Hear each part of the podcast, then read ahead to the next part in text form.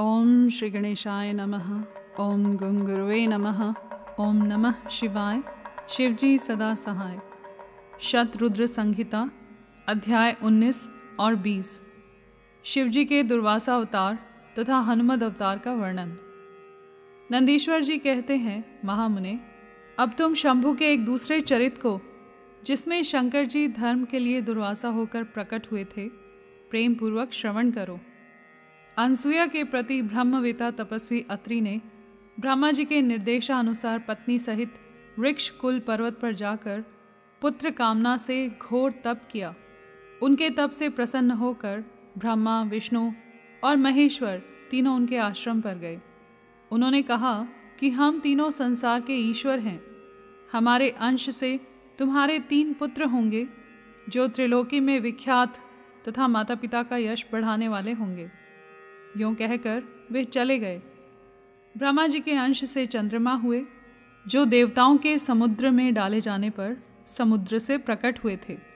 विष्णु के अंश से श्रेष्ठ संन्यास पद्धति को प्रचलित करने वाले दत्त उत्पन्न हुए और रुद्र के अंश से मुनिवर दुर्वासा ने जन्म लिया। इन दुर्वासा ने महाराज अम्बरीश की परीक्षा की थी। जब सुदर्शन चक्र ने इनका पीछा किया, तब शिवजी के आदेश से अम्बरीश के द्वारा प्रार्थना करने पर चक्र शांत हुआ।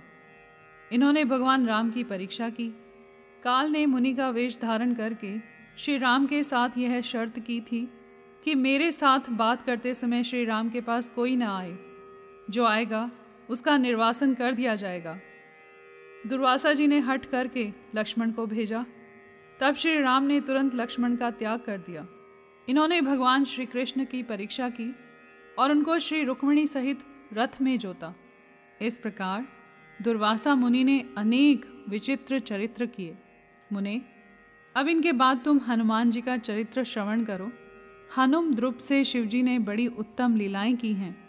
विप्रवर, इसी रूप से महेश्वर ने भगवान राम का परम हित किया था। वह सारा चरित्र सब प्रकार के सुखों का दाता है। उसे तुम प्रेम पूर्वक सुनो। एक समय की बात है जब अत्यंत अद्भुत लीला करने वाले गुणशाली भगवान शंभु को विष्णु के मोहिनी रूप का दर्शन प्राप्त हुआ, तब वे कामदेव के बाणों से आहत हुए की तरह क्षुब्ध हो उठे। उस समय उन परमेश्वर ने राम कार्य की सिद्धि के लिए अपना वीर्यपात किया। तब सप्त ऋषियों ने उस वीर्य को पत्र पुटक में स्थापित कर लिया, क्योंकि शिवजी ने ही राम कार्य के लिए आदरपूर्वक उनके मन में प्रेरणा की थी। तत्पश्चात उन महर्षियों ने शंभु के उस वीर्य को राम कार्य की सिद्धि के लिए गौतम कन्या अंजनी में कान के रास्ते स्थापित कर दिया। तब समय आने पर उस गर्भ से शंभु, महान बल पराक्रम संपन्न, वानर शरीर धारण करके उत्पन्न हुए। उनका नाम हनुमान रखा गया।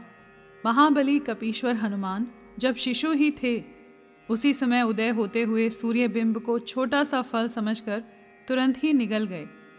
जब देवताओं ने उनकी प्रार्थना की, तब उन्होंने उसे महाबली सूर्य जानकर उगल दिया। तब देवऋषियों ने उन्हें शिव का अवतार माना और बहुत सा वरदान दिया। तदंतर हनुमान अत्यंत हर्षित होकर अपनी माता के पास गए और उन्होंने यह सारा वृतांत आदरपूर्वक कह सुनाया। फिर माता की आज्ञा से धीर, वीर, कपि हनुमान ने नित्य सूर्य के निकट जाकर उनसे अनायास ही सारी विद्याएँ सीख ली। तदंतर रुद्र के अंशभूत कपिश्रेष्ठ हनुमान सूर्य की आज्ञा से सूर्यांश से उत्पन्न हुए सुग्रीव के पास चले गए। इसके लिए उन्हें अपनी माता से भी अनुज्ञा मिल चुकी थी। तदंतर नंदीश्वर ने भगवान राम का संपूर्ण चरित्र संक्षेप से वर्णन करके कहा, मुने, इस प्रकार कपिश्रेष्ठ हनुमान ने सब तरह से श्री राम का कार्य पूरा किया। नाना प्रकार की लीलाएँ की, असुरों का मान मर्दन किया, भूतल पर राम भक्ति की स्थापना की और स्वयं भक्ताग्रगण्य होकर सीताराम को सुख प्रदान किया। वे रुद्रावतार ऐश्वर्यशाली हनुमान, लक्ष्मण के प्राणदाता, संपूर्ण देवताओं के गर्भहारी और भक्तों का उद्धार करने वाले हैं।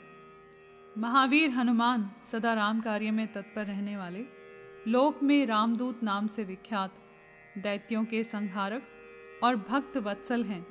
तात, इस प्रकार मैंने हनुमान जी का श्रेष्ठ चरित्र जो धन, कीर्ति और आयु का वर्धक तथा संपूर्ण अभीष्ट फलों का दाता है, तुमसे वर्णन कर दिया।